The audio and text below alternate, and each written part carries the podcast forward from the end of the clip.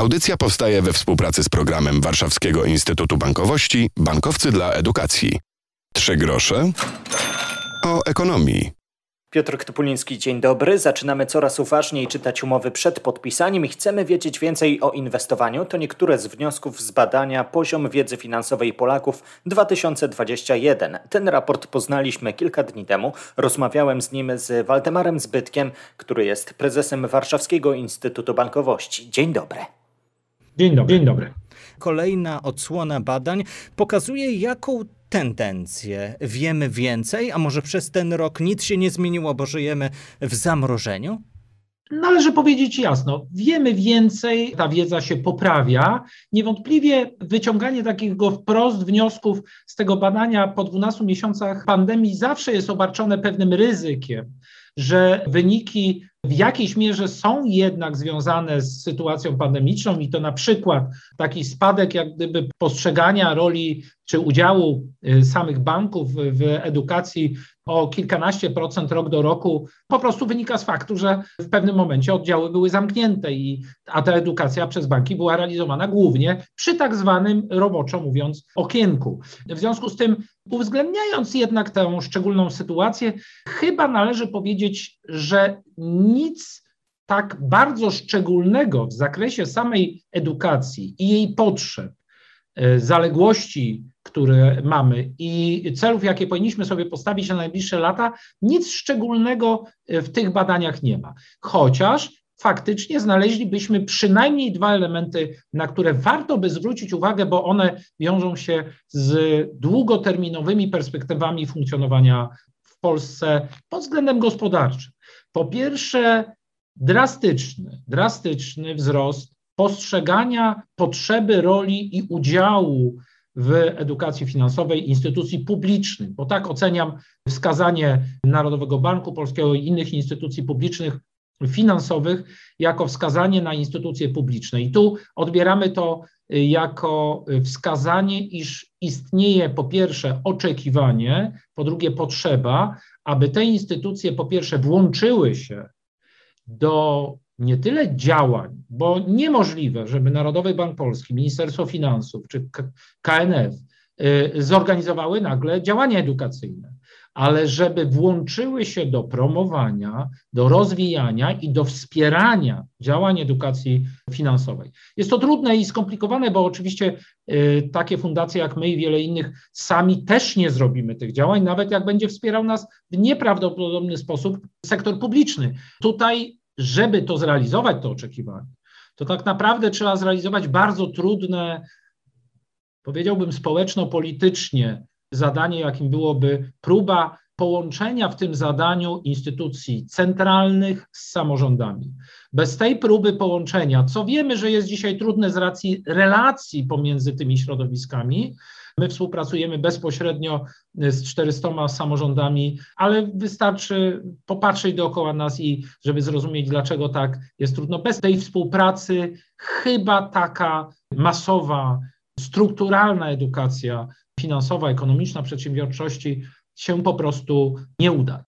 I to jest jeden bardzo interesujący wniosek z tych badań. Czy ten wzrost ma coś wspólnego z okresem pandemii? Pewnie w jakiejś mierze tak, ale on jest bardzo ważnym y, kierunkowskazem i wskazówką dla instytucji publicznych. Tu po raz kolejny podkreślam, że od kilku lat takie działanie inspirujące, bardzo mocne przyjęło Ministerstwo Finansów. I tu raz się udaje to lepiej, raz udaje się gorzej. Nie zawsze Ministerstwo Finansów ma wsparcie innych instytucji publicznych, które są za pewne działki odpowiedzialne, ale konsekwentnie od kilku lat trzeba przyznać, Ministerstwo Finansów nad tym pracuje i obecna Rada Edukacji Finansowej, koordynowana przez Ministerstwo Finansów, e, również. I jest drugi aspekt bardzo ciekawy z tych badań wynikający.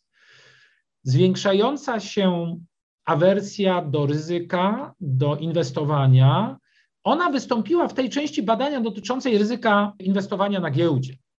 Ale my z doświadczenia ostatnich kilku miesięcy, wielu spotkań, rozmów, konferencji, wykładów, wskazujemy na pewne olbrzymie ryzyko, które wywołała pandemia. Ryzyko zmniejszenia chęci do przedsiębiorczości, do ryzyka, do podejmowania aktywnego ryzyka, w tym inwestowania. ale albo inwestować można we własne przedsiębiorstwo, albo w cudze przedsiębiorstwo. Ale jeżeli pandemia spowodowała znaczące podniesienie postrzegania ryzyka prowadzenia działalności, i to jest oczywiste, wystarczy pewnie każdy w swoim rodzinie albo najbliższych znajomych ma kogoś dotkniętego pandemią, kto prowadzi działalność gospodarczą i ma kłopoty. W takich sytuacjach naturalny sposób zmniejsza się chęć do aktywności gospodarczej jako samodzielnej aktywności gospodarczej i do inwestowania.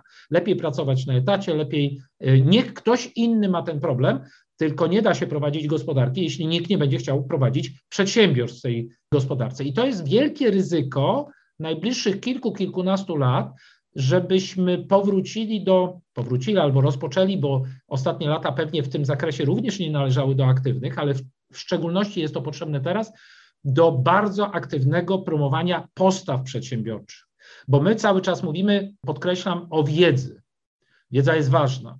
Umiejętności są jeszcze ważniejsze, ale zaczyna pojawiać się bardzo istotny problem, w którym wiedzę już uzupełniliśmy i mamy ją dużą, umiejętności ma duża część, a na końcu się okazuje, że postaw aktywnych postaw w zakresie ekonomii, finansów, przedsiębiorczości jest jeszcze zdecydowanie zbyt mało. Pewne drugie przesłanie tego y, badania, ono ma jeszcze podtekst taki drugi czy dodatkowy. Od kilku, co najmniej, jeśli nie kilkunastu lat widać w Polsce istotny problem sukcesji gospodarczej, szczególnie w przedsiębiorstwach rodzinnych. Ostatnie 12 miesięcy i jeszcze ten problem sukcesji pogłębią. Jeśli ja byłbym 30 paroletnim synem. Przedsiębiorcy, który ma przedsiębiorstwo o wartości 50-100 milionów i widziałbym od 10 czy 20 lat, jak ten mój ojciec, czy wspólnie z moją mamą harują od rana do wieczora, a potem przychodzi jakiś moment, na który nie mają żadnego wpływu, to moja chęć do utrzymywania tego przedsiębiorstwa, a nie spieniężenia tego przedsiębiorstwa i życia za te pieniądze jest stosunkowo coraz mniejsza. I to jest gigantyczne ryzyko, jeśli nie będziemy mieli chęci kontynuacji tego rozwoju gospodarczego, który widzimy, bezprecedensowego rozwoju gospodarczego przez ostatnie lat, 30 lat, zbudowanego przez ludzi przedsiębiorczych. I to jest drugi taki głębszy wniosek właśnie z tego badania. Trzy grosze o ekonomii. W audycji dzisiaj rozmawiamy o wiedzy finansowej Polaków. Za nami piąty Kongres Edukacji Finansowej i Przedsiębiorczości. Podczas tegorocznej odsłony wydarzenia zadawaliśmy pytania, jak skutecznie wyciągnąć nas z kryzysu gospodarczego, również dzięki temu, że wiemy więcej na temat naszych finansów. Waldemar Zbytek, prezes Warszawskiego Instytutu Bankowości jest naszym gościem. Okej, okay, po raz piąty się spotykamy. Czy to znaczy, że tematy czterech ostatnich spotkań i tematy takie jak blockchain, 5G i tego typu inne związane z nową gospodarką, one odchodzą na bok, bo musimy się skupić na edukacji i na tym, co się dzieje tu i teraz? Nie, ja podkreślam, i to jest taki chyba wniosek, który powinniśmy też bardzo głęboko przyjąć i zrozumieć. Pandemia w zasadzie nic nie zmieniła. Oczywiście sytuacja gospodarcza się pogorszyła, oczywiście sytuacja społeczna, gdzieś tam są jakieś zmiany społeczno-gospodarcze, ale ja od kilku miesięcy promuje taki przekaz. Zauważmy, proszę Państwa, że z różnych przyczyn społeczno-polityczno-gospodarczych albo zdrowotnych mieliśmy kryzys roku 1970 w Polsce. Polityczny, który miał y, również element gospodarczy i ekonomiczny. Następnie 10 lat później, w 1980, mieliśmy kolejny kryzys polityczny związany z kryzysem ekonomicznym.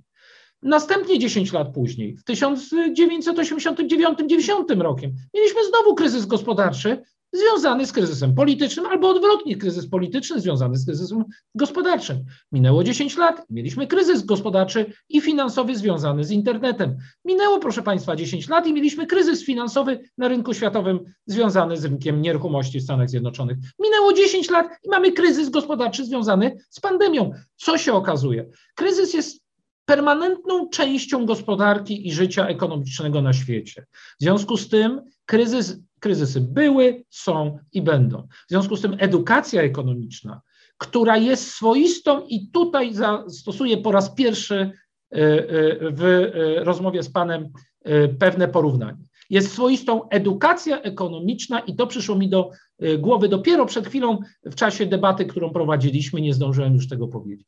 Edukacja ekonomiczna jest swoistą szczepionką na kryzysy gospodarcze, które były, są i będą. Jeżeli będziemy się szczepili za późno, tak jak teraz, to kryzys uderzy w nas bardziej. Jeżeli się dostatecznie wcześnie zaszczepimy, to nie jest tak, że my nie będziemy chorować, tylko szczepionka działa jak? Zmniejsza skutki choroby. Chorobę przechodzimy mniej krytycznie. I dokładnie tak od dzisiaj, od wywiadu z Panem, będę promował edukację ekonomiczną, bo to chyba w dzisiejszej sytuacji będzie najbardziej zrozumiałe. W związku z tym edukacja ekonomiczna jest niezbędna, potrzebna, ją trzeba realizować w każdej chwili, niezależnie od sytuacji takiej społecznej, w której jesteśmy, bo jest zadaniem długoterminowym, co oznacza, że trzeba ją robić y, dużo wcześniej niż przychodzi faktyczny kryzys.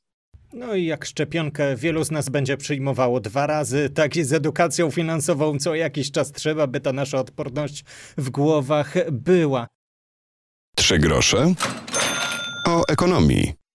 Rozmawiamy o tym, co w portfelach, na kontach i w głowach, o edukacji finansowej Polaków, o nowych badaniach z Waldemarem Zbytkiem, prezesem Warszawskiego Instytutu Bankowości. Próbujemy też podsumować to, co w kwestii edukacji i finansach przyniósł nam ostatni rok. Jak to zmieni nasze podejście do edukacji, do różnego rodzaju wydarzeń, kongresów, które w dużej mierze organizuje się teraz w internecie i widzimy się co prawda w dwóch okienkach, gdzieś na Zoomie, a nie w realu ale z tego również można wyciągnąć pewne wnioski, mówi nasz ekspert. Te ostatnie 12 miesięcy w naszej działalności, a udało nam się rozwinąć i utrzymać tą działalność, którą mieliśmy w sposób masowy, czyli zrealizowaliśmy czy dotarliśmy do ponad 400 tysięcy dzieci, młodzieży w ciągu e, roku zdalnie, pokazały jasno, że niestety ta umiejętność cyfrowa, czy umiejętności cyfrowe, kompetencje cyfrowe, jak to mądrze się dzisiaj e, nazywa, były bardzo, bardzo i są bardzo płytkie. Okazało się, że y, zarówno w, używa, y, w użytkowaniu komunikatorów, y, tych bardziej skomplikowanych, które pomagają w tej zdalnej komunikacji i nauce, byliśmy bardzo słabi, a na przykład nauczyciele i pewne środowisko, ale wielu pracowników, wiele zakładów, wiele zakładów, które szczyciło się wysokim poziomem technologicznym, okazało się w praktyce, że jest to bardzo słabe. Ale powiem bardzo też ważną rzecz, okazało się, że polskie młode pokolenie, dzieci, młodzieży, studentów, ma bardzo niski poziom kompetencji cyfrowych w podstawowym zakresie używania komputera. Ja tu mówię o Wordzie, o Excelu i PowerPoincie, bo przecież dzisiaj pracownik, jeżeli ma używać w pracy komputera poza komunikatorami dzisiejszymi, to przede wszystkim y, używa tych trzech elementów. Okazało się, że jak y, y, uczniowie mieli przynosili prace pisane ręcznie, no to nikt przecież nie sprawdzał ich kompetencji. Egzaminów na koniec ósmej klasy ani na maturze z kompetencji cyfrowych nie było i nagle się okazało, że jak świat pandemiczny nas zmusił do używania tylko komputera, to wyszły bardzo, bardzo ogromne braki w kompetencjach tych bardzo podstawowych cyfrowych. Co się stało przez 12 miesięcy? W dużej mierze siłą rzeczy musieliśmy je nadrobić. Co to spowodowało? Spowodowało to to, że w wielu miejscach nawet takie mm, schematyczne myślenie, że y, zdalne y, y, formy komunikacji nie nadają się do edukacji, nie pomogą edukacji, są absolutnie nie do przyjęcia przez edukację, zostało w większości chyba dzisiaj przełamane. Ten stereotyp, że tak się nie da przekazywać wiedzy, musiał być przełamany i jest przełamany. To jest wielkie wyzwanie i szansa dla polskiej edukacji, również edukacji ekonomicznej, ale absolutnie tutaj nie zawężamy. My y, przedstawiliśmy w tej chwili taki krótki materiał, opracowaliśmy, który pokazuje, jak na przykład ten postęp technologiczny, ta zmiana mentalności, takiej postawy wobec tych form zdalnych, y, w szczególności w małych i bardzo małych środowiskach, czyli na przykład środowiskach wiejskich, w jakim wielkim sposób może po okresie pandemii wpłynąć na wyrównanie szans edukacyjnych, na zlikwidowanie wykluczenia edukacyjnego, szczególnie w małych i bardzo małych środowiskach. Nagle okazuje się, że dzięki temu niesamowitemu skokowi kompetencji cyfrowych przez ostatnie 12 miesięcy, Nie wiem, czy zrobiliśmy większy skok niż przez poprzednie 10 lat, ale odważyłbym się e, coś takiego powiedzieć. Nagle okazuje się, że są pewne rozwiązania możliwe do wykorzystania również w środowiskach bardzo małych, wiejskich, tam, gdzie do tej pory szeroka edukacja dodatkowa, uzupełniająca nie mogła dotrzeć. Najciekawszym pomysłem, jaki w tej chwili omawiamy z wieloma środowiskami, to jest przykład bardzo małego środowiska wiejskiego, które po raz pierwszy może z wykorzystaniem technologii na przykład organizować koła zainteresowań międzyszkolne, międzygminne, Wcześniej to nie było możliwe z racji, po pierwsze, na przykład dlatego, że szkoła była tak mała, że w danym roczniku było dwóch zainteresowanych dodatkowymi zajęciami z matematyki. W tej chwili może się okazać, że bez problemu cztery szkoły się skrzykują i robią te zajęcia razem dla 6, 8, 10 osób, a po drugie, na polskiej wsi było wykluczenie i jest dzisiaj wykluczenie komunikacyjne, ponieważ dzieciaki w większości dojeżdżają tam do szkół wiejskich autobusami, które przyjeżdżają o określonej godzinie, odjeżdżają. I jeżeli zajęcia miałyby być poza tymi godzinami, nie mogli uczestniczyć. Dzisiaj się okazuje, że pojawiają się już pierwsze sygnały, że są przygotowywane takie zajęcia właśnie z uwzględnieniem faktu, że można je organizować również wtedy, kiedy dzieciaki, ale również, proszę Państwa, nauczyciele, bo przecież ci nauczyciele też z reguły mieszkają poza miejscowością, gdzie znajduje się szkoła wiejska, nauczyciele również mogą przygotowywać zajęcia pozalekcyjne właśnie w formie zdalnej, co na polskiej wsi do tej pory było nieosiągalne. To będzie pewien plus wynikający właśnie z tych doświadczeń 12 miesięcy. Mówił Waldemar Zbytek, prezes Warszawskiego Instytutu Bankowości. Dziękuję za to spotkanie. Dziękuję, Dziękuję i zapraszam za rok. I na pewno do tematów związanych z edukacją, z bezpieczeństwem, cyberbezpieczeństwem, z naszymi transakcjami, z inwestowaniem, do tego będziemy wracali w kolejnych audycjach, w kolejnych tygodniach. Dlatego już teraz zachęcam, byście byli z nami i obserwowali choćby podcast 3 grosze o ekonomii w swoich ulubionych aplikacjach z podcastami. Wystarczy wpisać nasz tytuł 3 grosze o ekonomii, no i możemy się obserwować. Możecie też posłuchać audycji poprzednich i poprzednich spotkań z naszymi ekspertami. Piotr Topoliński, do usłyszenia. Audycja powstaje we współpracy z programem Warszawskiego Instytutu Bankowości Bankowcy dla Edukacji.